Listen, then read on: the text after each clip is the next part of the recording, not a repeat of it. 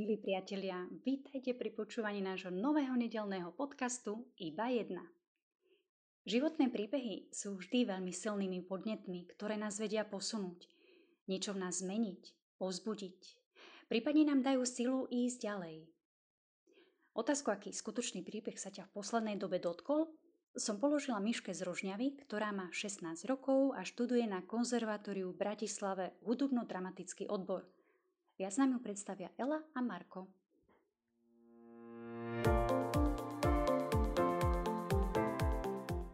Miška je taký rožňavský zázrak.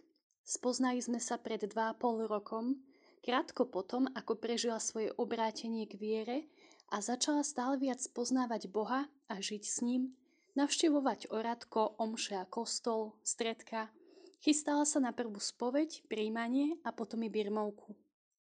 Myška má také dve zaujímavé črty. Jedna je umelecká, citlivá a vnímavá, nádherne spieva, výborne tancuje a divadluje a zároveň sa obetavo venuje deťom na táboroch, aj z detských domovov a je vernou dobrovoľničkou v Rožňavskom útulku. A zároveň je neskutočne odvážna a šialená. Nemá problém stráviť noc v lese, jazdiť na koni, či vybrať sa na niekoľkodňovú pešiu púť alebo ísť študovať do 220 km vzdialenej Bratislavy. Miška je vytrvalá, nevzdáva sa a ťažkosti v živote z nej vyformovali silnú osobnosť, ktorá teraz už vie, že svoju radosť, pokoj, lásku a silu čerpá z nekonečného zdroja života z Boha.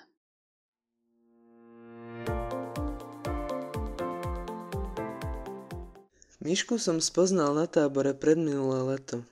Vtedy sme sa až tak nebavili, ale postupom času sme sa začali baviť a spoznávať.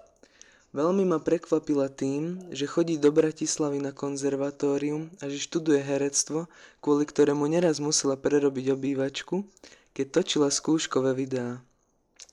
Miška je taktiež veľmi talentovaná speváčka a vie hrať na gitaru aj klavír. Chcel by som ešte spomenúť, že má rada kvety, hviezdy, slnko, ale aj lesy a stanovanie. Je to umelecká duša.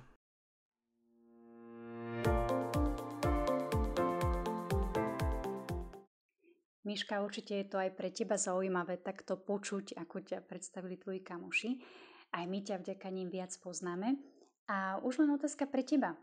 Aký skutočný príbeh sa ťa v poslednej dobe dotkol? Hm. No, Zaujímavá otázka, nad ktorou som strávila v poslednej dobe dosť veľa času, keď som sa nad ňou zamýšľala. A poviem vám to skôr príhodu, ktorá sa ma pred pár týždňami osobne veľmi dotýkala. Ale myslím, že nad týmto sa zamýšľame v tejto situácii mnohí a veľmi často. Chodím na konzervatórium odbor herectvo kde štúdium neznamená 6 hodín si odsedieť za lavicou, ale teda zameriava sa z väčšej časti na pohyb, emócie, hlas a to sa na kameru vyjadruje teda veľmi ťažko. Potom sedím bežne aj 11 hodín denne za niečím, čo neustále bliká, nerozpráva sa to so mnou, nepodporí a neusmeje sa to na mňa. A tak prídu chvíle, keď ma prestane baviť to, čo ma celý život naplňalo, začne mať o sebe mnoho pochybností a doslova sa vyhýbam slovnému spojeniu dôverujem ti. Tak toto bolo aj pred pár týždňami, keď, som sa, keď sa blížil pol rok a uzatváranie známok, v mojej podobe teda polročné skúšky. A poviem vám pravdu, bolo to jedno z najťažších období počas môjho štúdia zatiaľ.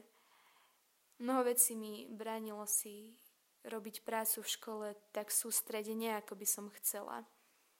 Dokázala som sa na to pozerať len z jednej stránky a tá bola tá často celkom beznádejná. Ale v jeden z týchto ťažkých a oplakaných večerov som si spomenula na film, ktorý mi nedávno odporúčil jeden známy. Film sa volá Take the Lead. Prekladáme ho ako Tanec je môj život.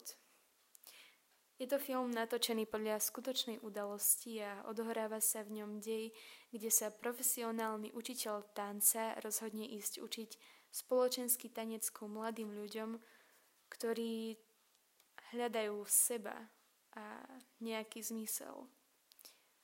Táto cesta je veľmi náročná a dlhá, keďže sa tento učiteľ rozhodne ísť aj proti ich vôli. No krok po kroku spolu začnú nachádzať zmysel toho, čo robia, začnú nachádzať nádej a s láskou obetovaný čas, ktorý im niekto dal len tak. Začnú sa pripravovať na tanečnú súťaž, ktorou sa vlastne celý film vyvrcholí. Nevzdajú to.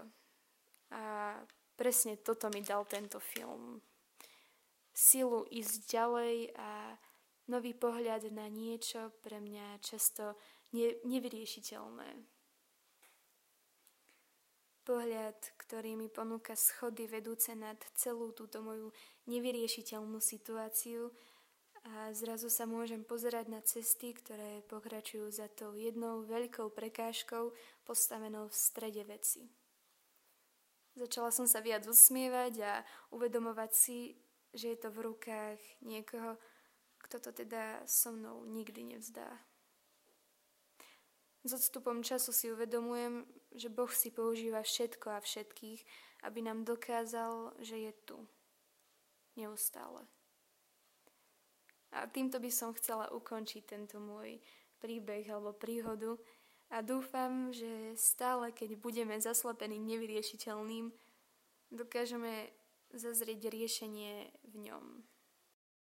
Miška, z tvojej odpovedi mi rezonuje veta Som v rukách niekoho, kto to so mnou nikdy nevzdá. Ďakujem za tvoje podelenie a povzbudenie. A my, priatelia, sa počujeme o týždeň na Valentína a iba s jednou otázkou. Aké je to byť zalúbený?